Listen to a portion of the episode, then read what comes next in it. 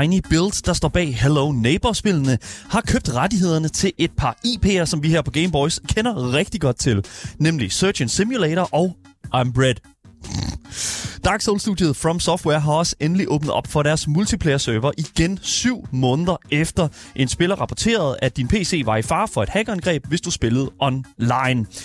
Men ikke nok med det, ja, så er vi også, som du nok kan høre, tilbage i Danmark i vores fantastiske studie her i Indre København, efter at have dækket, hvad der foregik på Europas største gaming-messe, nemlig Gamescom 2022. Så i dag, i slutningen af programmet, har vi altså tænkt os at fortælle dig, om du burde tage afsted til næste år, og om de fysiske events stadigvæk trumfer de digitale, nu hvor vi er forbi lockdowns og pandemi panik. Mit navn det er Daniel Mølhøj, og med mig i studiet ved siden af mig, der har jeg min fantastiske medvært her på programmet, Asger Bukke. Velkommen til. Yes, yes. Velkommen til. Er du glad for at være tilbage? Ja, yeah. ja det er Det er du. Det, du. Du ser meget sådan from ud i dag, synes jeg. Det er som om... From? Ja, from. Det skulle lige forklare, hvad betyder det? Du ved ikke, hvad from betyder? Nej, betyder det, at man er glad? Ja, du er, sådan, du er godt inde i dig selv. Du er sådan glad omkring dig selv, Ja. kan man mærke. Jamen, det, det... Ja, så. Ja, ja til det. Okay, det er godt. Hvis du sidder derude og også føler dig from, ja, så kan du altså give os din mening om det, vi taler om, og sige det til os, hvis du skriver det til os på vores telefonnummer 92 45 99 45. Og I kan også skrive til os i vores live chats på Twitch, i 24-7-appen og på YouTube. Links til Twitch, Instagram og vores Discord, ja, det finder du i podcastbeskrivelsen, sammen med et fucking banger link til vores banger giveaway, dude, hvor du kan vinde præcis det spil, du sidder og ønsker dig. Du lytter til Gameboys, Danmarks absolut eneste gaming-relateret radioprogram, som tager det her seriøst. Så lad os se at komme i gang. Velkommen til dagens program. Velkommen til.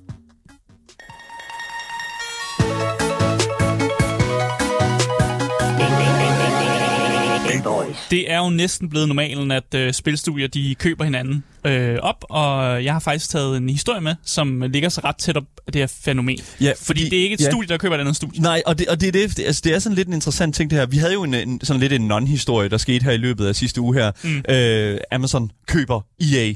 That's Ja. not it. That didn't happen. Ja, det blev rapporteret af et medie, som så må trække historien tilbage, fordi det var sådan lidt, hov, nej, øh, det er faktisk sket. Ja. Og så var Amazon vist også ude og sige sådan, nej, vi har ikke købt EA Nej. endnu. Lige præcis. Det kunne godt ske, men det, er- der er altså ikke, øh, der er ikke blevet skrevet noget under, og jeg aner ikke, hvordan det her nyhedsmedie har fået den her historie. det, det, it's not gonna happen. Og jeg kan lige så godt sige det, som det er. Øh, det, den her historie her er væsentligt bedre end EA øh, og, og, og hvad hedder nu, Amazon-historien, må jeg sige. Fordi det her, det er altså sådan, this is some good shit, dude. Det er i hvert fald til en, en, en lidt mere interessant side i hvert fald. Mm, mm. Fordi spilstudiet uh, Tiny Build, som har published uh, Pathologic, uh, Hello Neighbor og Graveyard Keeper, altså nogle sådan ret, ret semi-store indie-spil. Graveyard Keeper er fucking fedt. Ja, de har nemlig uh, annonceret, at de køber nogle EP'er mm-hmm. af studiet Buzzer Studios. Og hvis man ikke ved, hvad Buzzer Studios har lavet, så har de lavet uh, Surgeon Simulator, I Am Fish og I Am Bread. Og det er lige præcis de her tre uh, EP'er, som Tiny Build uh, køber. Ja, okay, så det er tre... Hvis vi kigger på sådan IP'ernes sådan indhold, så er det jo for eksempel Surgeon Simulator en relativt populær... Altså, Ja, det, vi, ja. vi har spillet det her på programmet. I Am Bread var også Ja. øh, ultra populært, da det kom ud. Ja, lige præcis. Vitterligt bare, du er et stykke brød, der kravler lidt rundt. Ja, og det er svært. Det er svært, det er svært. det er svært, Svært at være et stykke brød. Det er værd, svært at være brød, ikke? Ja, men også værd at være brød, ikke? men, men, men det, det, for at være helt ærlig, jeg synes faktisk, at det er nogle fede IP'er. Jeg synes faktisk, at man... Altså allerede Surgeon Simulator... Det sidste, hvad var det? 3? Surgeon Simulator 3? Det var Surgeon Simulator, øh, det nyeste, der lige kom ud, det Ja. Surgeon Simulator 2. Okay. Det er ud. Okay, fair enough. Uh, men, men jeg vil i hvert fald sige, at de IP'er mm. er interessante, fordi at de netop har mange øh, sådan, hvad kan sige, de har meget potentiale til sig. De har fået, altså lige Surgeon Simulator er der kommet en del ud af selvfølgelig, men man kan også godt se, hvad Tiny Build har lavet med for eksempel Hello Neighbor, som jo er gået, altså, som er en idé, som er vokset mm. endnu, endnu større, altså sådan i samarbejde med et, et fedt community og den slags. Altså Ja. det, det, der kan gøres sindssygt meget med det. Præcis, og jeg vil sige, at nogle af de spil, som Buster Studios laver, og nogle af de spil, som Tiny Build sådan laver, de har samme sådan stil, nogle af dem, sådan, når man kigger på sådan grafikken og noget, noget, altså så æstetikken i de forskellige spil, det minder meget om hinanden. Så på en eller anden måde, så, så giver det meget god mening, at Tiny Build ligesom investerer i nogle af de her IP'er. Ja. Øh, og jeg kan også fortælle, at de har givet øh, 3 millioner dollars for de IP'er, som er i danske kroner er 22,5 million danske kroner. God damn! Øh, og øh, Bosser siger selv, at, øh, at de sælger ud af de her IP'er, for at, fordi de gerne vil fokusere på spil, der har sådan co-op spil, spiller versus environment fokus. Okay. Ja. Så, Så grunden til, at de sælger IP'erne ud, er fordi, de gerne vil sådan relaunche sig selv som et, et andet type studie. Ja. Virker det som om, at det er det, Bosser siger, når de siger, at vi sælger ud, fordi vi vil gerne fokusere på, du ved, koop-spil, hvor man er sammen mod noget environment øh, i en eller anden form. Det er ikke en dårlig idé. Det, det, nej. Og, det, og, det, og der er nok nogen derude, der vil sige sådan, jamen, altså det er sådan relativt øh, små, øh, hvad kan man sige, IP'er, men, og, og det, jeg tror, det er i hvert fald, fordi jeg tænker det, men altså det der er med det, det er, at vi har i virkelig lang tid, når vi har hørt de her historier her, nogen mm. har købt nogen, så er det fucking Unity, der laver en øh, aftale med et fucking malware, øh, malware-platform, eller fucking øh, Activision Blizzard, altså det er de her sådan mm. fuldstændig uhåndgribelige sådan øh, indfang, øh, altså sådan, øh, hvad skal man kalde det, altså sådan køb mm. næsten, ikke? Som, øh, som, som er sådan helt fuldstændig svag. Altså, de kan, man kan slet ikke begribe, hvor mange penge det egentlig handler om. Ja. Og det er selvfølgelig 22,5 millioner kroner. Det er stadig mange penge. Det er mange penge, Ja. men det er fucking... Det er, ikke, altså, det er jo ikke Bulgariens BNP, vi snakker om Nej, her. nej, det er nogle Altså, indie-studier, der handler med hinanden og Ja. sådan noget. Og, og jeg kan ikke... Jeg må, jeg må bare indrømme, jeg kan faktisk ikke helt forstå Bosser Studios, øh, hvorfor de vil sælge ud af de her EP'er, og hvorfor de siger, at det på en eller anden måde skal, skal skabe sådan en, en, en form for relaunch af deres sådan, image og sådan noget. Fordi det, det er sgu da fedt nok, at man som studie kan sige, vi er studiet, der har lavet de her spil. Vi har lavet Surgeon Simulator, vi har lavet øh, Iron Bread, Ja. og det kan man jo, altså det kan man godt stadig sige, men man har solgt IP'erne, så man har ikke samme rodrum over dem, og man kan ikke man kan ikke ligesom sælge sig selv på samme måde, fordi man nu har man givet dem væk på en eller anden måde. Mm. Så jeg, jeg kan ikke helt, helt se, hvad, hvad Bosses Studios vinder på det her.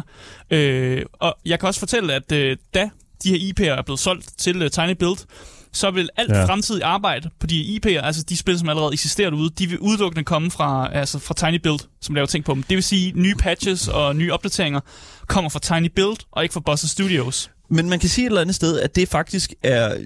Altså, de har 100% vundet noget på, at de ikke selv skal sidde med det arbejde så. Fordi at... at, at Altså ja, det er ikke dem, der laver... Fordi Search and Simulator ved at have forskellige sådan, opdateringer, yeah. Halloween-themes mm. og sådan nogle ting Ja. der. Og det er jo ikke længere dem, der skal, skal sørge for det. Det er Tiny Build, der ligesom tager over der. det er når der er sådan, at du har en, en sådan, hvad kan man sige, live, en living stream af indhold, som skal komme ud på Mm. de her platforme her i sådan fremtiden, så er det sgu meget godt at have det altså sådan outsourcet, godt nok til en person, som så har købt rettigheden til at gøre det, men jeg vil jo så et eller andet sted sige, jamen fair enough, mm. så gør de det, og så kan de fokusere på at lave det næste spil, Certain Simulator fucking X eller et eller andet, whatever. Search Simulator 3. Certain Sim- Simulator MMO.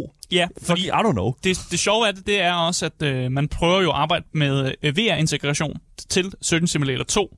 Og det er jo så Tiny Builds, der nu står med den på deres hænder og får det til at fungere og får det til at optimere så godt, som det overhovedet kan. Og ikke længere øh, Boss Studios. Og jeg ved ikke, om det er måske, fordi det arbejde har været alt for hårdt for Boss Studios, og de vil heller bare give det over til nogle andre. Og nu er det jer. Ja. Det, det er jer, der sidder på den og skal få det til at fungere. Altså hårdt og hårdt. Det er svært at sige, hvor hårdt det er, fordi at, altså, vi var jo på IO Interactive øh, for ikke så lang tid siden, øh, hit, øh, studiet bag Hitman, mm. hvor vi jo talte med en, som netop sad og lavede sådan, hvad kan man sige, det arbejde, der skulle sidde og fortsætte med at lave indhold til Hitman 3 for eksempel, ikke? de her små DLC'er og den mm. Slags. Øhm, og han fortalte jo også om, at det er et relativt lille team, som sidder og, og ligesom at koge de her ting sammen. Mm.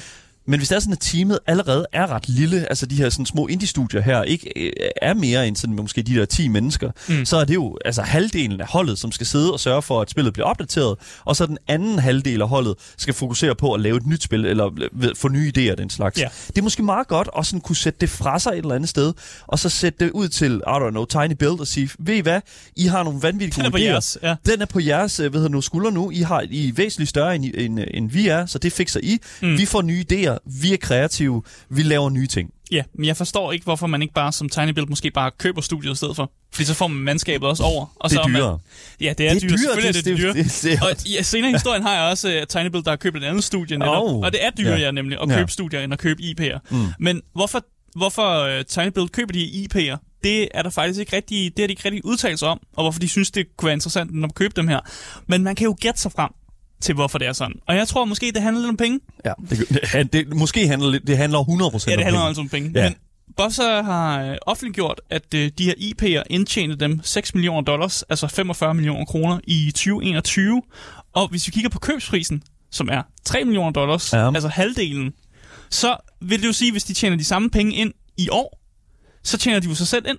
Mm. Og det kan godt være lidt mærkeligt, fordi det vil jo sige, at Tiny Build, de har jo faktisk fået alle de her IP'er til halv pris på en eller anden måde. Eller de har, de har fået det til en pris, hvor de så kan tjene sig selv hjem inden for året, hvis de Ja. sælger på samme måde. Det ved vi jo ikke. Om Iron Bread, der, der er måske ikke så mange, der har lyst til at spille det længere, eller om Search and Simulator stadig er det, der får folk til at, at, at gide at købe det og sådan noget der. Men jeg synes bare, det er sjovt, at man kan købe det så billigt på en eller anden måde, Ja. selvom de her IP'er stadig tjener sig selv ind. Altså, det dobbelte af sig selv ind, når man kigger på køsprisen. Og Ja, det, lyder ja. som et kæmpe win for Ja, Tiny Build. Altså, det, det er et win for Tiny Build. Ja. 100. Altså, det er det. Og jeg forstår ikke, hvorfor I bosser sig selv dem så, så billigt. Det kan jeg simpelthen ikke forstå. Jeg det er tror- jo nogle, det er ja. nogle IP'er, vi kender. Men vi ved Alle jo, kender, en de ting fleste kender jo Surgeon Simulator og Men sådan du, noget. en ting er penge, en Ja. anden ting er også, hvad det firma kan gøre for det andet firma. Ikke? Altså sådan, det, man- køber jo, man køber jo mange ting, når man køber sig ind, Mm. men der har jo sikkert været en overhandel, fordi at en ting er, at man, man, man sælger jo ikke kun for at få penge, man sælger også for at få en, en god deal. Ja. Og, øh, og ud af det, altså sådan, det er jo sådan, det er jo, det, det, penge er selvfølgelig en ting, men en anden ting er jo også, at de sidder og arbejder på det, at, Mm. de, at de får også idéer. Altså, jeg tror, og det Det er, er jo bare et min, samarbejde. jeg tror mere, min gissning er, at Bosser Studios, de sidder og har fucking brug for penge lige nu. Ja. Altså, de har brug for liquid cash Ja. lige nu. Ja. Og så derfor tænker vi, vi var nødt til at sælge de IP'er, og det skal gøres sådan hurtigt og gerne lidt billigt, fordi vi skal bruge pengene nu, fordi vi er et underskud, og ellers så går vi konkurs -agtigt. Sådan noget der. Ja. Og det, det er bare min, min, øh, mit take, og Din det er, jeg har intet, der bakker det her op. Jeg, jeg tror bare, jeg tror bare godt, det kunne være sådan, øh, at, det, at det hænger sammen. Fordi jeg kan nemlig også rapportere, Okay. at Tiny Build jo faktisk også har købt et andet studie her for nyligt. Øh, de købte nemlig det russiske studie Comfort, Comfort Games. Og det købte de for 5,4 millioner dollars, som er 40,5 millioner danske kroner. Og den pris er jo højere, end det, de købte de her IFA'er for. Og så kan man sige sig selv om Comfort Games, hvad, de, de må jo have lavet noget kæmpe stort, siden de, enormous. siden øh, de koster så meget. Øh, og jeg var inde og kigge på det, og jeg jo kun fundet ud af, at Comfort Games de har lavet to spil. Det ene hedder Despotism, og det andet hedder Despot Games Dystopian Army Builder. Hvad, okay. Har du hørt om det her, Anin? Øhm, ikke lige sådan nu her. Jeg anede ikke, at det her eksisterer. Måske, måske med en hurtig Google. Jeg anede ikke, at det her eksisterede, da jeg kiggede ind for Comfort Games, og så var jeg bare sådan, hvad fuck er det her? Det er et mega lille indie-studie, det her. Men det er alligevel, Tiny Build har alligevel købt den for 40 en halv million kroner. Hvad foregår der? Oh, damn. That is a lot of fucking... That, that, what? Ja, og det, Wait. og det er derfor, jeg er sådan lidt, okay, men det koster mere at købe, et, hvis man skal indkøbe det hele studie, end hvis man bare køber IP'erne for dem. Det kan vi jo se her. Eller også så har Bosse Studios simpelthen solgt sig selv for lavt. Det har de.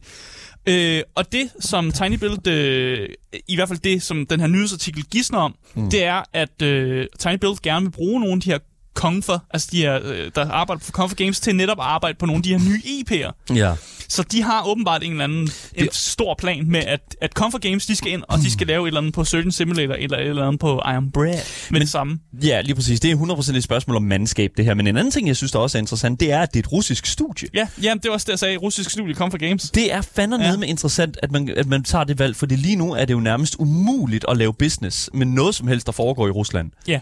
Ja, ja, ja, om de har lavet en eller anden, hvad kan man sige, fucking, det- jeg ved ikke, om de allerede havde rubler inde i, øh, i, i, i, i banken eller et eller andet, jeg ved det ikke. Mm. Men, men for mig, der, er det, der virker det jo bare sådan en lille smule mærkeligt, at man, selvfølgelig er mandskab en ting, men det må man da kunne finde et andet sted, og for væsentligt billigere penge end 40,5 million kroner. Ja, man kunne Ja. for eksempel indlemme Bossa Studios, eller Det købe er- dem måske, hvis man vil have dem som mandskab, Fucking siden man alligevel har købt deres IB'er. What is happening? Jeg forstår ikke Det det, er her sygt køb. mærkeligt. Jeg, jeg, jeg forstår godt købet, fordi det er så billigt købt på en eller anden måde, og det er jo, det er jo en kæmpe win for Tiny Build.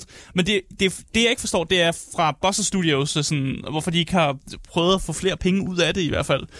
Fordi det er jo det her med, at- at uh, Tiny Build gerne vil uh, integrere Kongfa ind i de her nye, uh, nye IP'er. Så jeg tænker simpelthen, at de får ikke lov at lave uh, deres egen spil selv. De bliver simpelthen sat til at lave uh, brødspil nu. Og sådan, det er bare det, vi skal acceptere nu. De bliver sat til at lave brødspil. Ja, Iron Bread. I skal lave Iron yeah. Bread nu. It, I am loaf. Jeg ved ikke, Vi altså... har jo set det før. Vi har set det Ja. før, at de store Activision Blizzard og sådan noget køber nogle mindre studier, og så sætter de dem til at, du ved, sørge for, at serverne kører på Call of Fej Duty. gangene, jeg ved det ikke. Det, Ja, det, nej, men sådan noget der, ikke? Ja, ja, det, og det er en god idé. Altså, jeg synes, at altså, man forstår det jo godt, for hvis det er sådan, at de vil ekspandere, og de vil gøre sig selv større, så har de brug for flere hænder til det. Mm. Hovederne fejler bestemt ikke noget. Igen, jeg, jeg ved ikke lige med Confa Games, men, men, men, men ved- hvis man sådan skal kigge på, hvad hedder det nu, øh, øh, fucking øh, det andet studie, som de køber, hvad de hed? Bosser? Bo- Ja, lige præcis. Eller som de ikke køber, men de køber IP'er fra. Ja, lige køber IP'er fra. Så forstår man jo godt et eller andet sted, hvorfor de gør det. Fordi det, det handler om, at, at altså, de får noget arbejde indendørs, og de får ligesom en fod inden for en, en ret populær, Mm. øh, hvad hedder det nu, IP, som er Surgeon Simulator for eksempel. ja. Det andet er 100% mandskab. Det andet er 100% at der kommer flere sko øh, til at gå, øh, gå på gangene. Øh, I guess, så at sige. Det siger du, men det er jeg- remote work, det handler om. min, min research af Comfort Games og deres hjemmeside var, at det her, det er altså et lille indie-studie. Okay. Det, det er det. Så mandskab og mandskab, man får altså meget, meget Hvordan bliver det mandskab. her, jeg forstår ikke, hvordan det bliver retfærdiggjort der, men ja, det, der er mange gråzoner, vi ved det ikke. Nej. Det kan også bare være, at de fucking havde pity på, øh, på et russisk studie og sagde, ved I hvad, I har brug for nogle penge. I don't know. Det, Vi vil gerne have jer. for, vi, vi, vil gerne have jer, fordi det, det, Det, så er det potentialen, det de har lavet, eller jeg ved det ikke. Jeg ved det simpelthen ikke. Men vi, jeg ved, en ting jeg ved, det er, at vi, vi skal nok forvente, at der kommer mere brød-gameplay snart. Oh my god. Det tror jeg. Mere, mere, ja, lige præcis. Der blev også sagt øh, tidligere i vores uh, Twitch-chat her, uh, at jeg kan fortælle, at det her, det, altså, hvad hedder nu, I Am Bread er solgt ristet nyhed, eller hvad. Og jeg tror, at det er altså, det, jeg, jeg tror Ja. virkelig, det, det, der kommer til at gå så Den er meget. ristet på begge sider. Den er virkelig ristet på begge sider, og jeg håber, at den er ristet til perfektion, fordi hvis den bliver for længe, så er det... Ej, jeg, jeg stoler altså på, at Tiny Build godt kan tage de IP'er og Ja, arbejde videre på dem og gøre noget se. fedt ved dem. Og måske pumpe nogle flere spil ud i serierne, fordi det er jo tydeligvis det, de gerne vil gøre, når de også køber et studie til at få til at arbejde på dem. Vi holder øje med, hvordan situationen forløber sig, hvis der kommer flere øh, øh, små studier, som bliver købt for enormt mange penge. Nu må vi se. Det kan også bare være hvidvaskning. Vi ved det ikke. Det, det, det kan være, der er noget kriminelt foregår Vi følger brødkrummerne. Vi følger brødkrummerne, ja, lige præcis. Det kan være, at vi finder, finder Hans og Grete et eller andet sted inde i skoven. Anyways, vi, følger ud, vi finder ud af, hvad der sker i fremtiden. Hej hej.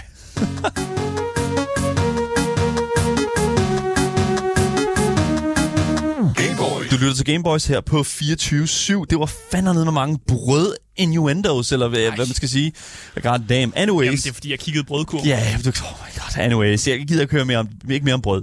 Så jeg ved ikke, om jeg er den eneste, som der reelt set kan huske den her historie, men tilbage i januar, der bragte vi her på øh, programmet, der bragte vi historien øh, om, at From Software, som der var bedst kendt for deres Dark Souls spilserie, var simpelthen var løbet ind i nogle problemer med deres online server til Dark Souls 3, Dark Souls 2 og selvfølgelig Dark Souls Remastered. Mm.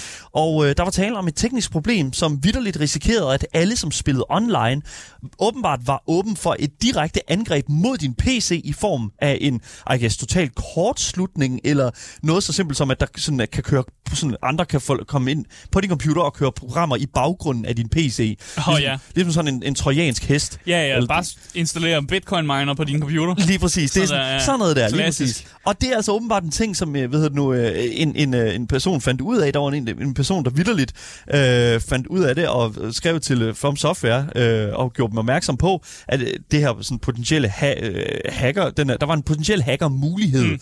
som øh, hvad hedder nu, studiet ligesom, eh, ligesom havde overset mm. med alle tre titler. I hvert fald, hvad vi kan confirme her, at af de her tre titler, ikke? Og da soft- From Software så blev gjort opmærksom på øh, de her potentielle problemer, ja, så valgte studiet simpelthen at trække stikket på alle deres online servere i de her spil, indtil de med sikkerhed kunne konstatere, at problemet var blevet fikset. Ja, og det er jo den rigtige måde at gøre det på. Ja, I stedet for bare at køre serverne og så bare lade som om, der ikke er noget problem. Lige præcis. Og jeg, hvad kan man sige, her skrev, øh, bare for at lige sige, hvad Dark Souls selv, selv sagde på deres Twitter, der skrev de altså følgende. PvP-servere til Dark Souls 3, Dark Souls 2 og Dark Souls Remastered er blevet imidlertidigt deaktiveret for at give holdet mulighed for at undersøge de nylige rapport- øh, rapporter om et problem med online-tjenesten. Vi beklager lejligheden. Mm. Jeg, og jeg kan også huske, at jeg sagde det tilbage i januar, at det her det er den største understatement, der nogensinde er blevet bragt ud på et øh, sådan public, me- altså sådan social media mm. af et studie. Øh, der er, vi, øh, vi er ved at undersøge, om øh, der er et, pro- et muligt problem med online-tjenesten. Men det, man siger det jo netop, fordi at for så folk, som ikke er så indforstået med, hvad problemet er, de ikke går i fucking panik over et eller noget. Men det er eller, man prøver jo ikke at... Ja, Men, men jeg ved ikke rigtigt... at undersælge den, jo. Men, ja, de prøver at undersælge den, men det er jo, jeg føler måske også lidt et eller andet sted, at det er deres ansvar at skal give os den, det fulde billede af, hvad for en fare vi har været i. Ja. Fordi det andet, det er jo, det, det andet, det er jo sådan noget med, at sådan, ja, Og der er et lille problem. Øh, Rusland skød en atombombe imod os, men vi nåede at skyde den ned. Øh, det siger vi ikke lige. Men, øh, øh, øh, men øh, der, var, der skete noget Ja. ja. ud af Atlanten. Ja. Sådan Der er en meteor på vej mod jorden, men vi nåede lige at... Men den det, var- nåede, den, det ramte ikke. Den ramte ikke, så det, men, Det men vi siger ikke, at der var noget. Se, hvor flot stjernerne er i aften. Ikke? Ja. Det er sådan noget der, og det synes jeg Og måske... vejret i morgen, solskin. Præcis. Jeg, sy- og nu til sporten. Nej, men det, jeg, synes, Ja. at, jeg synes, det er super ærgerligt. Jeg synes, det er super dumt. Jeg synes, det, hvorfor er det, de ikke bare fortæller os, at vi beklager super meget øh, det her problem? Det kan være, at de selvfølgelig nok ventede til, når det sådan, at problemet øh, var blevet fikset. Ja. Men på det her tidspunkt her, der vidste dem, som, som, som jo egentlig bare fulgte den her historie, præcis hvor forfærdeligt det var, fordi at der netop var blevet, øh, hvad hedder det nu, øh, det netop var blevet bragt frem af en bruger på Twitter, at det her simpelthen intet ringer ind kunne altså fuldstændig destruere din computer. Ja. Det man kalder, man, at den vil blive bricked. Og det, når man siger brick, så er det jo fordi, at det vildt Det bliver bare... til en mursten. Det bliver, den bliver forvandlet til en stor, øh, stor hvad hedder det nu, øh, brevvægt. Ja. Altså, det, Ja. det kan ikke en, tænde. st- en stor toaster. Ja, en stor tog, ja, det ved jeg ikke, den kan ikke blive varm, fordi den kan ikke tændes mere. Men det der er med det, det er jo, at, at øh, øh, på det her tidspunkt, så var det det eneste, de sagde. Jeg tror også, vi blev enige om, at det var nok en form for sådan crowd control af en vis art. Det, var, øh, det er jo tit noget, vi ser fra firmaer, den slags, det er meget normalt i dag. Jeg synes, det var en lille smule ærgerligt. Men øh, de, de beklagede alligevel ulejligheden. Og den ulejlighed, den tog sin tid for, at, at komme forbi, for os at komme forbi, fordi øh, fast forward til nu, syv måneder senere, så tweetede Dark Souls endelig en update i form af selvfølgelig øh, et billede på deres Twitter, og jeg vil, bare lige vise det sådan, øh, til dig, Asger. Det, mm. ved nu, øh, det er det her billede, der står her. Ja. Øh, kan du ikke forklare mig, hvad der står? Der står Dark Souls 3 online features øh, på PC'en. De er nu live igen. Mm. Tak for jeres tålmodighed og jeres øh, support. Support. Lige ja. Præcis. jeg virkelig Fedt. godt lide det billede, fordi det var så, og så er der godt sådan Dark Souls øh, art bagved. Ja. Sådan. Ja, Skide tak godt. for tålmodigheden. Tak for tålmodigheden. Det er sådan et godt, det ved jeg nu, øh, sådan et venterum på, øh, til, Ja. med kommunen i telefonen. Så øh, jeg ved, nej, men altså... man har siddet på telefonen i Ja, en time. fucking fem timer. Anyways, men øh, de skrev følgende også i, ved siden af det her billede her selvfølgelig, at online-funktioner til PC-versionen af Dark Souls 3 er blevet genaktiveret. Vi arbejder på at gendanne disse funktioner for alle andre hashtag Dark, Souls titler, og vil informere dig, når øh, de er tilbage i brug. Endnu en gang tak for din tålmodighed og støtte. Og det, er sådan, og det var så godt, fordi de har ikke fikset problemet. Det er sådan, de har fikset Ah. problemet for Dark Souls 3, men pro- de andre spil fucking virker stadig ikke. Ja, ja. Men så længe de, Men det kører jo. de skal, for længe de fikser de nyere titler, så Så er det lige meget, jo. Lige meget det gamle der. Fucking no problem, dude. Vi, vi har, der er Dark Souls 3. Hvorfor har du overhovedet lyst til at spille Dark Souls 1 eller 2? Who cares, man? Det, Ja, ja. nyeste, det nyeste Dark Souls-spil er jo træerne, så det er. Ej, anyways. Det så Dark det, Souls, skal spille. Dark Souls 3 online server er igen operativ, og nu kan spillere igen in- invadere og hidkalde hinanden for at få hjælp til nogle af de lidt mere problematiske bosser, men åbenbart kun i Dark Souls 3. Jeg kan lige så godt sige, at jeg er virkelig overrasket over, hvor mange... Pro- altså, øh, hvor, hvor, altså, jeg er virkelig overrasket over, hvor lang tid det har taget dem at fucking fikse det her problem. Ja. Syv måneder er jo intet ringere end uacceptabelt.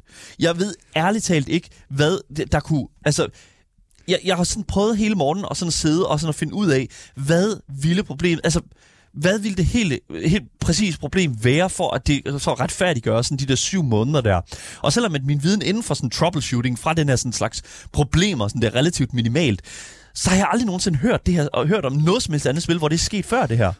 Det kan, være, det kan være, de bare har tænkt sådan, nu lukker vi vores server ned. Hold kæft. Oh, what? Det, det er da billigt. Det er da billigt ikke at have server kørende. What? Vi har oh my Måske god. skal vi bare holde dem lukket i et stykke tid, så skal vi ikke betale for serverplads. Her er Elden Ring, dude. For at bare spille det i stedet Det for. her er Elden Ring. What the fuck? Ja, det kan sikkert godt være det, der er problemet. Det kan, ja, det kan være, at de bare har valgt at ja. fokusere på noget andet, end at, end at fikse problemet, fordi de har vurderet, at det ikke var et stort nok problem, og så sagt, om vi, vi, op, vi arbejder på Elden Ring i stedet for. Ja, men det der er sjovt, det er jo, at det er alle online... Altså, det er alle der spil, som der har online, så vidt jeg forstår. Altså, jeg ved, jeg kan ikke huske, om Sekiro har et online aspekt til sig. Det tror jeg ikke, det har. Mm. Bloodborne har vist nok også. Ja, Bloodborne har, ja, lige ja. præcis på samme måde som Dark Souls.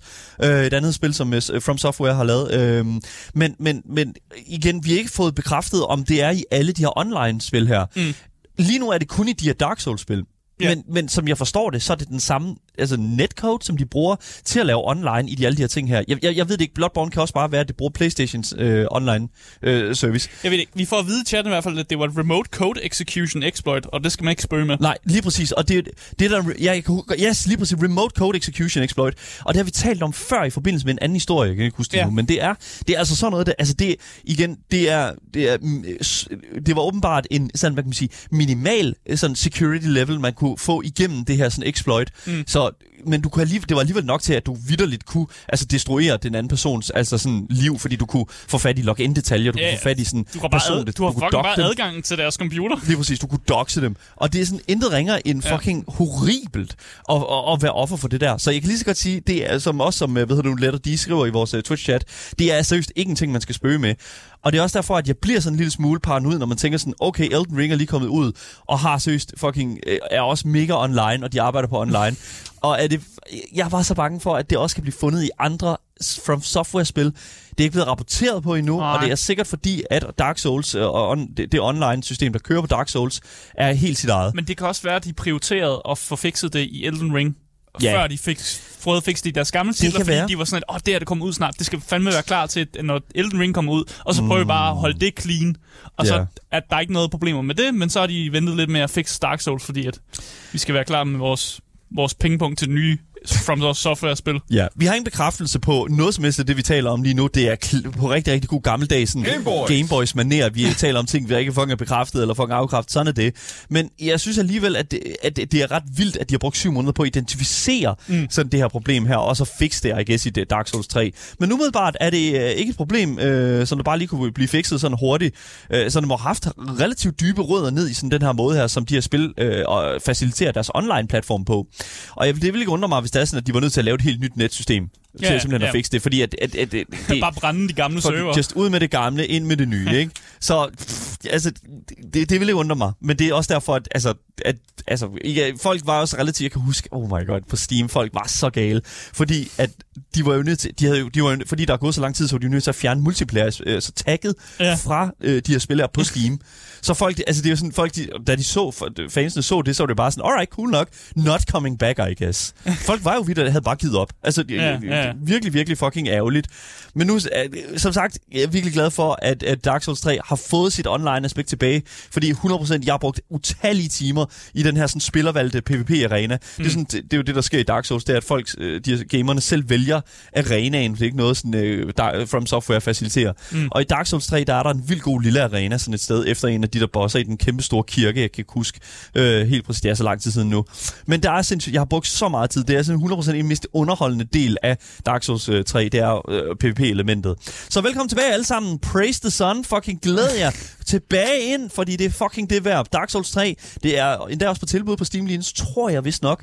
Så giv det et kig, øh, hvis ikke du er nået det endnu. Så lad os øh, køre videre, lad os fucking holde øje med det, og så ser vi om øh, og rapporterer på det, når Dark Souls 2 og Dark Souls Remastered øh, kommer online igen. Men hvis vi skal til, se på den track record, som Dark Souls 3 havde, så går der nok lige noget tid. Ja, jeg giver det et år. Vi kan... Okay, vi ved ikke, om der går et år. Vi ser på det anyways.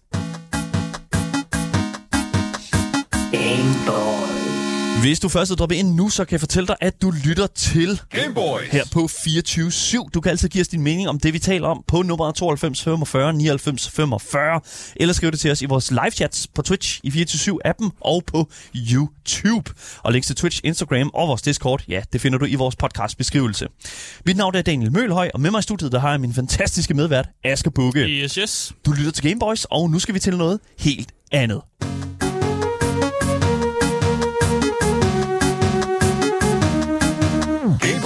De fleste har nok lagt mærke til, at uh, Gameboys i sidste uge ikke helt kørte, som det plejede. Og, og heller ikke, vidderligt bare ikke rigtig kørt. oh my god. Og det er jo fordi, vi var til den kæmpe store uh, gaming-messe, der hedder Gamescom. Mm. Uh, og på Gamescom, der var de store spilstudier, også de små spilstudier, troppet op med uh, imponerende boder uh, og demoer til deres uh, kommende spil. Og på samme tid, så var gamere fra hele verden, de var ligesom mødt op for at se, hvad de forskellige studier havde at øh, byde på, og prøve at få, øh, komme ind og få noget, prøve nogle demoer. Mm.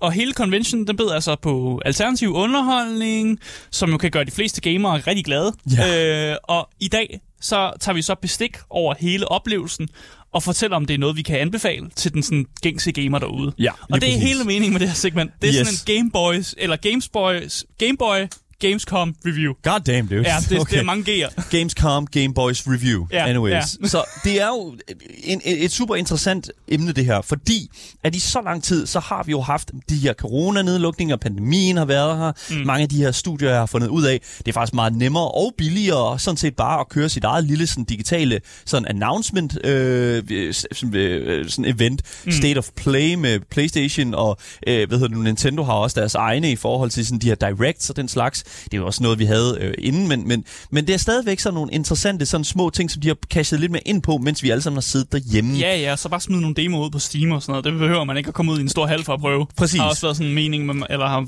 har mange studier også gjort det, ja. Så vi vil sådan set bare fortælle dig, om du skal løbe eller købe, når det kommer til Game, Gamescom 2023. Ja, og du skal Øh, tage hele vejen til Kølen i Tyskland. det er fandme langt væk. Okay, så hvad hedder det nu? Øh, lad mig bare lige sådan give en lille smule kontekst. Så Gamescom kan, øh, huser er et event, som huser godt og vel 300, altså øh, over 350.000 mennesker, øh, mens, det er, mens det er live. Mm. Og øh, jeg kan lige så godt sige, om det er. Når man er dernede, det kan man godt mærke. Ja. Øh, der er fandme nede med mange mennesker. Øh, og, og vi var jo så heldige, at vi var dernede i forbindelse med, selvfølgelig øh, som presse, vi var dernede og, og dækte som spiljournalister.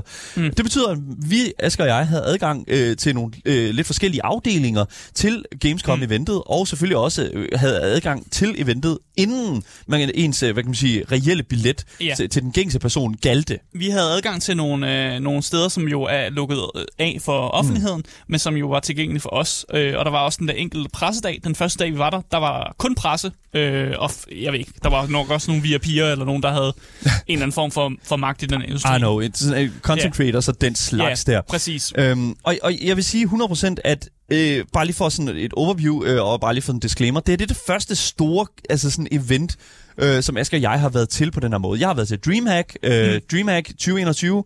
Øh, det var ikke just imponerende. Øh, det var fa- faktisk relativt fæsent, hvis jeg skal sige det på den måde.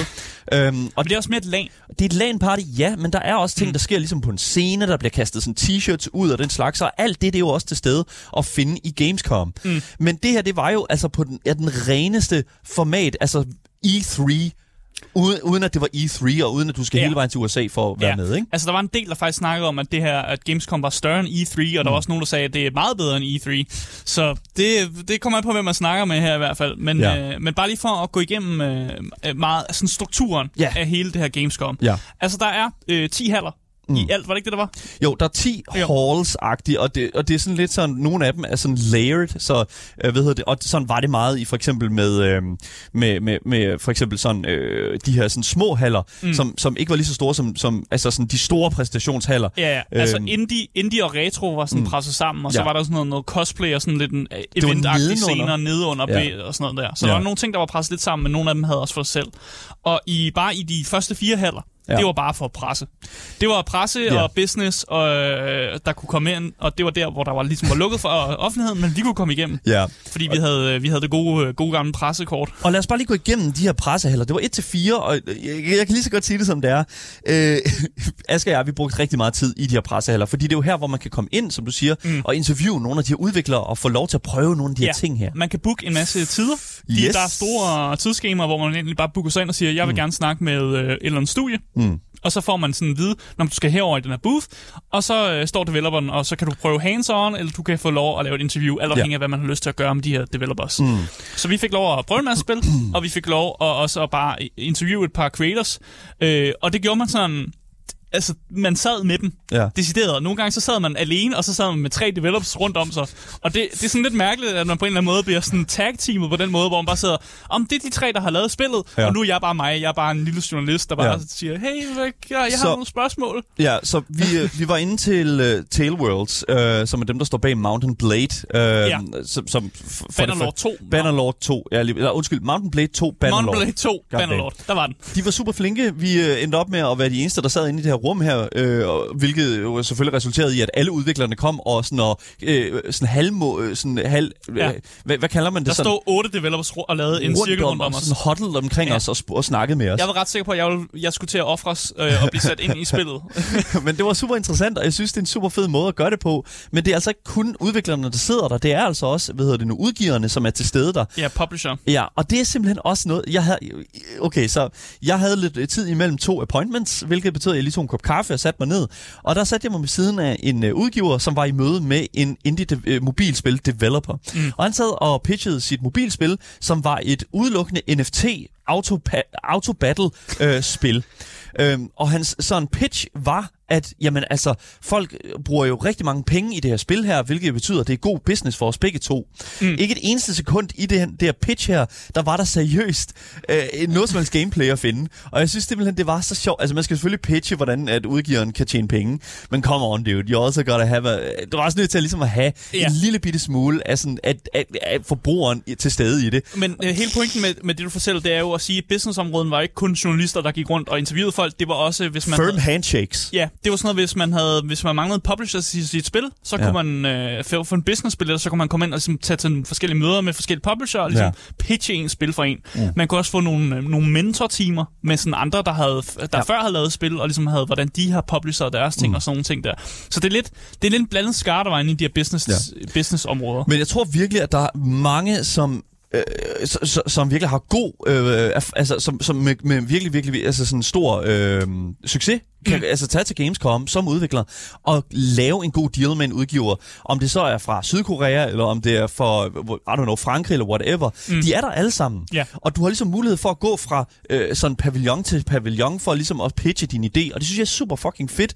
Øhm, specielt når det er så svært at komme frem og få sit spil ud, mm. øh, som det kan være her i, i sådan et meget mættet marked. Jeg må også sige, vi fortalte jo også lige før om det der med, at der var cirkler af developers, ja. der stod rundt om os. Mm. Men det virkede altså også som om, når vi prøvede de her demoer, og man gav dem noget feedback, så lyder det faktisk, det virkede som om, de faktisk stod seriøst. Altså, jeg, nu ved jeg ikke, om de gjorde det. Vi fik jo... Men det, det virkede som om, at ja. de rent faktisk tog det seriøst, det man sagde. Vi man fik sagde, jo Tailworld, vi fik jo Tailworlds til at kigge på hinanden og sådan få og, og sådan virkelig så jeg kunne virkelig mærke at de overvejede det vi snakkede om. Ja. Og det synes jeg var virkelig virkelig fedt. Anyways, jeg synes bare det er en fed oplevelse. De her pressehaller her, det er jo ikke noget som man som sådan kan opleve øh, hvis man bare køber en almindelig billet.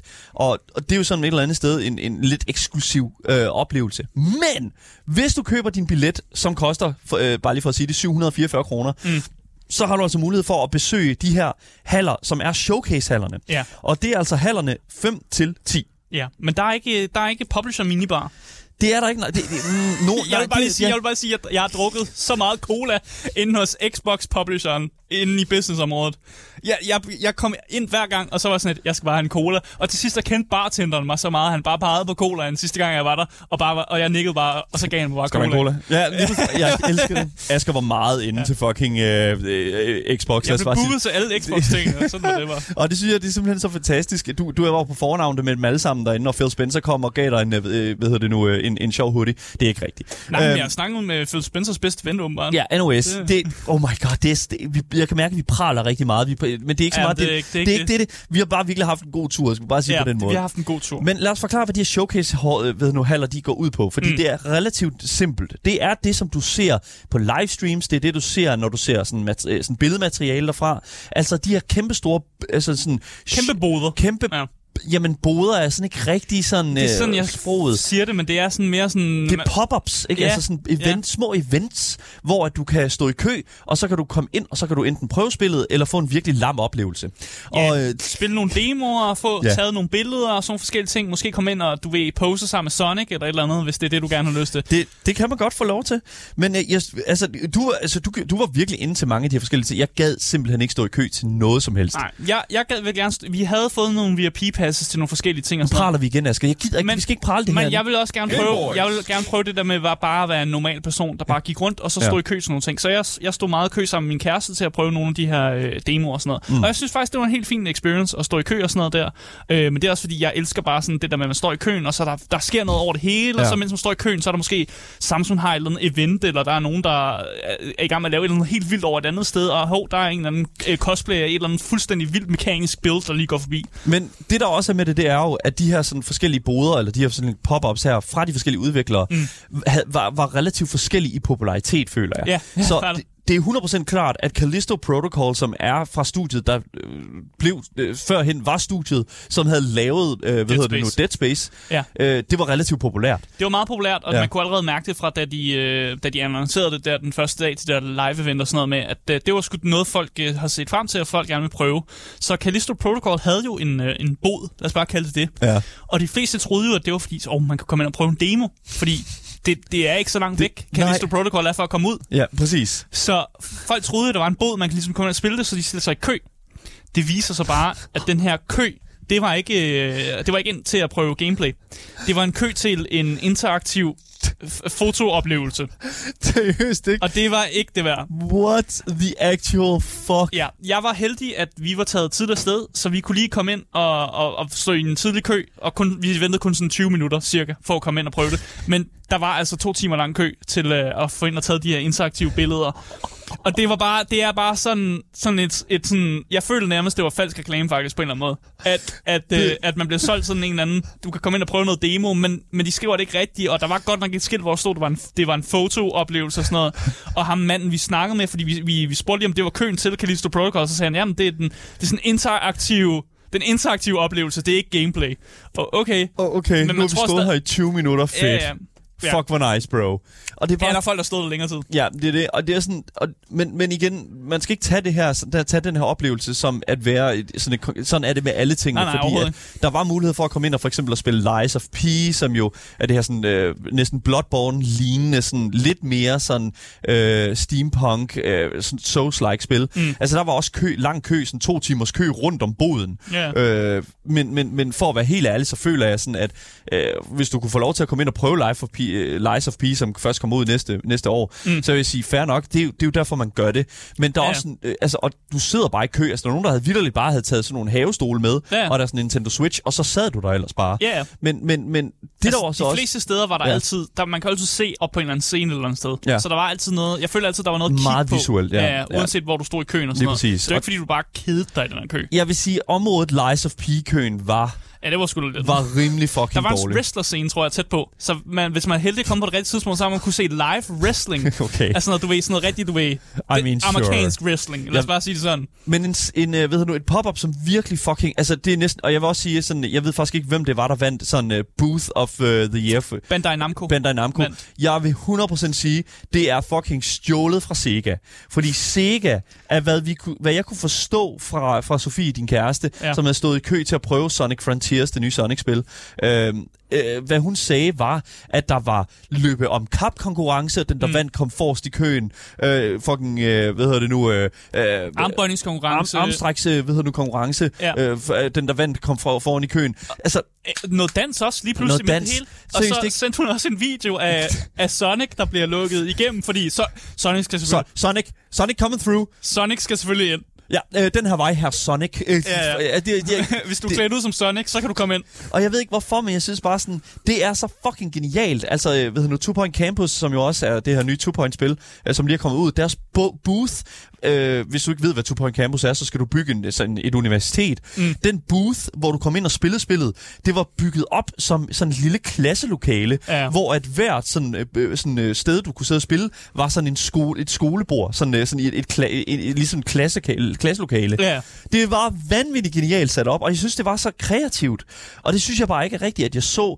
Jeg kan selvfølgelig godt se, Bandai Namco, de havde jo selvfølgelig deres, ved nu, Park Beyond bo, Mm. øh, øh, bod, Ja. ja. som jo selvfølgelig havde en masse sådan pop-ups med, at du kunne sådan, øh, få øh, de der sådan klomaskiner og sådan noget. Ja, Og jeg det- kan også huske, vi kom forbi øh, øh, Ubisoft, deres Rollerdrome Ja. ting, hvor der bare var en kæmpe disco-kugle, og hvor der bare blev blastet sådan popmusik. Ja, jeg er at sige det. Ubisoft, i, come on. Det er, så, Altså, det var ikke nej, super fedt, at det var ikke det var super det fedt. spil, de valgte, og det skulle frem. Men altså, disco-kuglen og, og, og musikken, det er Ja. meget Men jeg vil, også, fedt. jeg vil også sige, at deres, for det første, øh, hele oplevelsen med Skull and Bones øh, fra præsentationen, for der var også en Skull and Bones præsentation, det spil, som Ubisoft øh, først prøvede at lave til et Black Flag øh, online system, men så Ja. ikke blev til Black Flag online system. De har simpelthen lavet et fantastisk sådan, øh, kvarters øh, hvad hedder det, overview af, hvordan Skull and Bones kommer til at fungere. Ja, og det synes jeg slags. var helt fint, faktisk. Fucking genialt. Ja. Det fungerede sindssygt godt. Vi stod i kø i øh, 10 minutter. 10 tror jeg. minutter Ja. og kom ind igennem. Det var selvfølgelig en af de første dage, og jeg så ikke, hvor lang køen var derefter i de lidt mere sådan heavy dage. Det var ikke så Øhm, slemt. Jeg fik at vide, at min kæreste det ikke var så slemt. Jeg Men de tog også mange mennesker ind, fordi det var sådan en lille tv, en lille sådan øh, det var sal. sådan, det var sådan en god, øh, god, ligesom når man sidder på universitetet. Ja. Sådan, sådan for, forelæsning. Eller en lille biografsal, ikke? Ja, ja. Og det var super godt. Men jeg, jeg vil sige, det, det, det der var med det, altså det, det var et fint, fint overview, men jeg synes helt klart, at Ubisoft lagde ret meget. De var loud, og de var farverige, men jeg synes ærligt, helt ærligt ikke, Mm. de, den, det sted på hele Gamescom, der lavede allermest larm, det var scenen til Farming Simulator. Jamen, jeg har skrevet det på. Og jeg, jeg kom også forbi, hvor der var en landmand op, og han snakkede om et eller andet. Jeg ved ikke, hvad det var, men det var også bare... Dude, Farming Simulator fucking farmede bare crowd, altså larm. Ja. De fik folk op at køre, folk, altså, folk var oppe på scenen, der var nogen, der crowdsurfede på et tidspunkt, der holdt vidderligt en rigtig øh, John Deere Traktor, ja. traktor på, altså sådan øh, selve ved du, nu, området der. Mm. Altså, de, de forstod Farming Simulator og lave et fedt show. Ja. Og det, altså, det kunne man virkelig høre. Og det, god damn, dude. Altså, der er ikke noget vejen med Farming Simulator overhovedet, mm. men de fucking, altså, ja, og det er en kæmpe stor, ved nu, kompliment til dem. De klarede det fucking godt. Men, øh, øh, Lad os, lige, la, Ja. la, lad os, øh, lad os ligge der Ja, ja, lad og gå videre til nogle af de andre, andre haller, fordi nu snakker vi meget om de her store haller her. Ja. Jeg vil også gerne snakke lidt om, øh, om merch. Fordi at, øh, der man kunne købe en hel masse merch. vi er sponsoreret af merch. Øh, Nej, øh, det, der var en masse ting, man kan købe. Og Ja. der var både seje ting, Men der er også det, som jeg vil kalde sådan skygge, skyggesiden af gaming merch. Ja, ned bagerst. Nede bag os, der var der virkelig mange body pillows. Okay, Og Asger, kan du ikke lige forklare mig, hvad en body pillow er? en body pillow er en pude på øh, samme størrelse som et menneske. okay, Det ja. var det, der. En body size pillow, ja. Og så de her, lige præcis de her body pillows, der kan man putte, man kan putte alt muligt på dem jo. Men på mange af de her body pillows, det var, det var straight up bare hentai og nøgne anime Dude, uh, girls, der gik der lå på fucking- body pillows. Der gik børn rundt på den her fucking, det her floor de her. havde jo censureret dem. Der var lige noget, noget tape foran, uh, foran the nipple area. Nå ja, selvfølgelig. Der er sådan et Ja, stykke tape, det kan du, det kan, det kan du Det bide betaler, når du, når du får body pillow. Det kan du bide af med tænderne, når du Ej, får den stop. købt. Jeg, jeg må virkelig sige, det var sat dernede med godt nok. Og altså, det var virkelig out there, men det er jo selvfølgelig sjovt, og jeg synes, det, jeg, jeg synes, Ja. altså, nu er Jeg det så dækket vildt til. mange mennesker med hentai t-shirts. Apparently, det var Det er all the, en ting. det var all the hype. Det var all the hype. Folk, der gik rundt med he- sådan hentai, øh, sådan, øh, hvad hedder nu, øh, hentai ansigt. Ja. Øh, øh, I don't know, hvordan man forklarer det. I don't fucking know.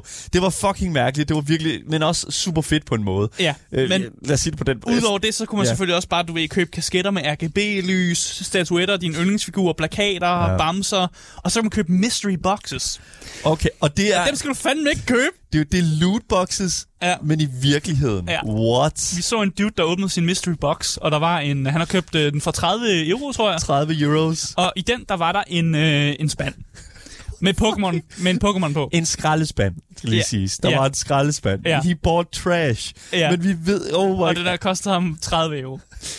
Yes. 200 kroner, det er jo for en Pokémon skraldespand, bro. Og det, de putter i de her mystery boxes, det er jo bare ting, de ikke kan sælge. jo- Og, så, og så reklamerer de jo som om, oh, det kan være, du får noget vildt fedt. Det kan også være, du får en skraldespand med Pokémon-logo på. Det er fucking loot boxes, men i virkelig, jeg kan ikke forstå, hvordan det her, det er, der er nogen, der har taget den beslutning, altså det her, det skal vi have. Jeg kan Ja. ikke forstå, det her, det vi brug for, og der var sindssygt meget af det. Ja. Over det hele. Ja, ja. Det er jo fordi, de kan ikke sælge tingene, og så ligger det ned en, en, Mm. en stor papkasse og siger, at det er en mystery box, og så er det bare ja. mere, så vil folk have det. Jeg vil sige, øh, helt klart mit højdepunkt i, i forbindelse med de her sådan, øh, showcase-haller, det var 100% indie og retro og cosplay-hallerne. Ja. Og det var alt sammen over i det, som det hed 10.1 og 10.2. Mm. Så 10.1 og 10.2, det er sådan to lag af den samme hal. Ja, ja. Fucking genialt. Altså virkelig fantastiske områder, hvor Asger og jeg havde enormt meget sjov med at gå rundt og kigge på det ja. hele. Der var rigtig meget, der bare visuelt spillede, og der var faktisk mange af de her indie-spil, der var det faktisk til at komme til. Mm. Og jeg fik spillet en hel masse spil sammen med min, der gik rundt øh, sammen med min kæreste, Sofie. Ja. Ja. Og vi fik spillet en hel masse af de indie-spil, fordi køerne var ikke så lange, og, sådan, mm. og jeg elsker indie-spil. Og der var nogle gode nogen, og der var noget, man lige kunne putte på sin wishlist på Steam, fordi det var, man opdagede noget nyt og sådan noget. Ja. Samtidig med, at det her område, der var nedenunder, det her cosplay-område, det var totalt energisk. Altså, det var fyldt med energi, og folk gik rundt i cosplay selvfølgelig. Men der var også øh, sådan en energidriksproducent, der kastede rundt med energidrik, og der var sådan radiobiler, der kunne drifte og sådan noget. Det var Ja. nogle lidt mere sådan atypiske ting, der var herovre. Og jeg, jeg var også helt vildt glad for, for de to områder der netop. Fordi der, det var lidt det atypisk. Og sådan men, men det var også- creators, der fik lov at, at, at vise nogle ting. Men det var også vidderligt en af de ting, eller et af de områder til Gamescom 2022, hvor jeg føler, at sådan det der med at, sådan at stå i kø, øh, altså sådan altid var til noget, som, som, som var fedt. Mm. Fordi i retroområden, der var der de her flippermaskiner her, der kunne du få en fed, altså sådan øh, en fed, prøve det, det er rigtig, rigtig nice og den slags. Du, du kan se, hvad det er, du skal ind og prøve, Ja, ja. og du ved, hvad du får. Ja. De der drifting øh, ved nu, biler her, øh, mega fucking grineren. Mm. Der var sindssygt mange virkelig fede oplevelser her. Ja, der var også en scene, hvor der Ja. var meget forskellige optrædende. Der var en sanggruppe, der optrådte med anime-introer, hvor de sang på japansk og tysk, selvfølgelig. Ja, selvfølgelig. Og så var der også en dansegruppe, der dansede K-pop. Øh, og, så, og så på sådan sidste, en, af sidste dagene, der var der også den her cosplay-konkurrence, hvor øh, de aller, altså dem, der havde brugt De vildeste de cosplays. vildeste cosplays fik lov at vise Ja. frem, og der var virkelig nogle øh, helt sindssyge cosplays op på den her scene. Mega nice. 100 procent. Mm. Men en anden ting, som også lidt i sådan koncert, øh, hvad hedder det, nu, afdelingen af øh, Gamescom 2022, det var jo den her hal nummer 6, ja. Som jo var sådan en event hall. Og øh, øh, det første, der skete til i den her e- event hall, det var en fucking metalkoncert. Det er jo sådan, de åbnede den. Yes. Øh, og jeg synes bare, det var Metal øh, Helsinger, som var spillet, der ligesom, eller der havde sørget for, at koncerten kom til at stå op. Ja. Øh, og det musik, de spillede, det var simpelthen bare musiknummer, som man kommer til at høre i spillet. Ja, Metal altså, Helsinger. Metal Hellsinger er et sådan rytme-shooter-spil, hvor du skal skyde til rytmen i sådan metalmusik. Ja. Og det er jo fuldstændig genialt at inkorporere de her to ting, og det er fucking god reklame. Det er fucking god reklame, og det er live musik, og det er de kunstnere, det er nogle ret store sådan, vokalister fra nogle ret store met- metalbands, der ligesom var mødt op til, at, til at, at lave det her. Så det var Ja. helt sindssygt at, at se jo. Mm. Øh, godt sceneshow, god energi, folk er fucking på. Jeg har aldrig set så mange nørder, øh, sådan du ved, rock ud til var sådan noget genialt. metalmusik. Det er sådan, jeg har, det, man, normalt blander man jo ikke sådan metalmusik og sådan mm. nørkulturen, men her der var der, folk var virkelig opstemte på det, og folk ville det gerne, mm. og jeg synes, det er en perfekt måde at gøre det på. 100 procent. Altså, de behøver ikke en bod. Mm. De havde ikke en bod Metal Hellsinger. Det Nej. tror jeg ikke, de havde. Det var bare metalkoncerten. Her er vi. Her er vores spil. Ja. Og det blev modtaget rigtig godt. Vandt også nogle priser for at være mest most wanted PC game. Ja, det er fucking ja. Genialt, og jeg synes virkelig, at de er øh, 100% ready f- til at øh, altså virkelig bare blow os væk med en ny måde og sådan at, at, at vise sådan shooter-genren på. Ja, øh, og selvfølgelig efter koncerten, så viste de alt muligt på den store scene også. Ja, ja, der var E-sport, e-sport og og- Fortnite. Forskel- ja, lige præcis. kæft, der var mange, der var hype til Fortnite. Ja, der var virkelig mange, der fucking bare kørte på til Fortnite, og det var, det, det, we love it, det, det er chug chug, altså det, det er virkelig sådan all the fucking way with that, så... Mm. With you. Anyways, der var masser af chug jogging. Jeg stod endda så flossede en lille smule. Det kan ja. Godt, det er for, man kommer i stemningen. Ja, ja. Man kommer i stemningen, ikke? Mm. Men en ting, der ikke kommer for mig i stemningen, det er fandme, jeg er nødt til at sige det, men noget, jeg ved godt, at det er, måske er en, en meget lille ting, det her, men når man bruger godt og vel 10 timer i det her messecenter om dagen, som vi jo gør, mm. så er det fucking vigtigt, at man får noget mad.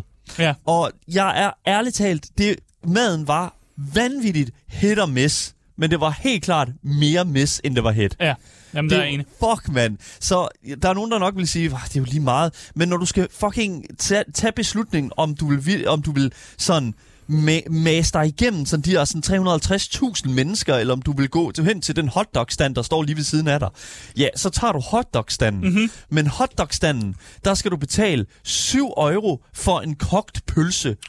I'm Ah, sorry, man. Seriøst. That shit. Seriøst, Jeg blev så skuffet, da det var en kogt pølse, jeg fik i mit brød. Fuck, mand. Det var ærligt talt noget af det mest fucking nederen, jeg nogensinde har prøvet. Og Ja. det er seriøst, det, og det er, jeg vil også sige, det er den eneste negative ting omkring Gamescom, som jeg sådan vil sige. Det, man kan ikke rigtig komme udenom, at der er mange mennesker. Det er også ret negativt. Mm. Men, men det er sådan, det er. Det er et stort event. Det er Europas største. Det kunne ikke komme udenom. Mm. Men det største letdown, det var fucking maden. Ja. Og man bliver bare træt af pølse i løbet af sådan, fordi der er også andre pølseting. Det er jo Tyskland. Og det kan man, altså currywurst er fedt, men det er fedt, det er fedt den første dag. Ja. Det er fedt den første dag. jeg vil også gerne høre, Dan, hvad var den øh, fedeste bod ifølge dig? Ifølge mig, der synes jeg, at den fedeste bod øh, på Gamescom 2022, det var helt klart Sega. Øhm, Ja. ja. Sega havde bare styr på at holde deres øh, folk i kø aktiveret. Interessant. De var også et ret godt sted i den hal, som de var i, hal 9. Øh, man kunne kigge over på System Shock, man kunne kigge over på Bannerlords. Der var mange ting rundt omkring. Ja. Og, og der synes jeg sådan set et eller andet sted, at det var bare en fed oplevelse, tror jeg. Mm. Øhm, så 100% Sega, de, de tager den her, i hvert fald for mig. Jeg er også st- virkelig blevet st- virkelig glad for Sega. Ja, jeg kunne godt lide den båd, øh, hvor øh, man kunne spille øh, Friends vs. Friends, som er Ja. et nyt spil fra okay. publisheren Raw Fury. Ja. Øh, og de havde lavet sådan, man spillede inde i sådan en lille is isbil, man sad mm. inde i, og der var blevet slåsejs imens på siden og sådan mm. noget, og ens gameplay blev vist på sådan en stor skærm ved siden af, så når du stod i kø, kunne kigge på gameplayet og alt det der. Ja. Så den, øh, den bod var jeg virkelig glad for. Det er virkelig glad for. Og jeg tror også virkelig, at det, alle de her ting her var meget populære. Jeg tror mm. faktisk også, at de her to ting var i samme hal. Ja, det var det så faktisk. halv 9 var virkelig buzzing, det kan jeg godt sige jer. Ja. Men vi er jo nødt til at fortælle jer, kan vi anbefale Gamescom 2023 jo? Fordi det er jo det, vi skal finde ud af mm. nu. Jeg kan fortælle, at billetten koster 99 dollars, og det er 744 kroner lige i øjeblikket. Øh, Køllens priser, hvis du er rundt omkring i Køln, den by, det foregår i, er relativt ens med de danske priser, når det kommer til sådan butikker og den slags. Øh, vi havde en Airbnb, og vi tog toget derned. Så mit estimat vil, øh, er, at man som privatperson vil mm. kunne gøre alt det her for godt og vel 7.000 kroner Ja. per person. Hvis du er villig til at lægge i telt, Ja. kan du gøre det billigere. Du kan gøre var, det meget der var, billigere. Der var en teltplads. Ja, altså hvis du vil sove på gaden, så det er rigtig billigt. Nå, men de, nej, de havde en decideret teltplads, ligesom Ja. Roskilde Festival. Det er helt klart, det, det vil vi gøre. Men kan vi anbefale at tage afsted nu, hvor det, er blevet, det fysiske er blevet muligt igen? Ja, jeg siger ja. Øh, mm. Og det er simpelthen fordi, det er en indgangsforestilling, øh, forestilling, du aldrig nogensinde vil få igen. Mm. Det er det samme sus, man får, når man ligesom træder ind på Roskilde Festival, synes Ja. jeg i hvert fald. 100. Det er ubeskriveligt, og jeg kan i hvert fald anbefale det. Jeg vil anbefale at kigge på de spil, som udkommer eller står til at udkomme, og så måske lige lave noget research for, hvem der kommer på Gamescom, og så måske tage dit valg derefter. Det mm. tror jeg, det det vil gøre. Det er vores anmeldelse af Gamescom 2022. Og det var alt, hvad vi havde på programmet for i dag. Hvis du misser noget, så kan du lytte til øh, hele programmets længde som podcast, hvis du bare søger på det gyldne navn. Gameboys. Så misser du aldrig en nyhed, en anmeldelse eller et interview nogensinde igen. Mit navn er Daniel Mølhøj, og med mig studiet har jeg haft Asger Bukke. Yes, yes. Lige præcis. Vi er tilbage igen i morgen med meget mere gaming og meget mere Gameboys til jer top tier gamers. Vi ses. Hej hej.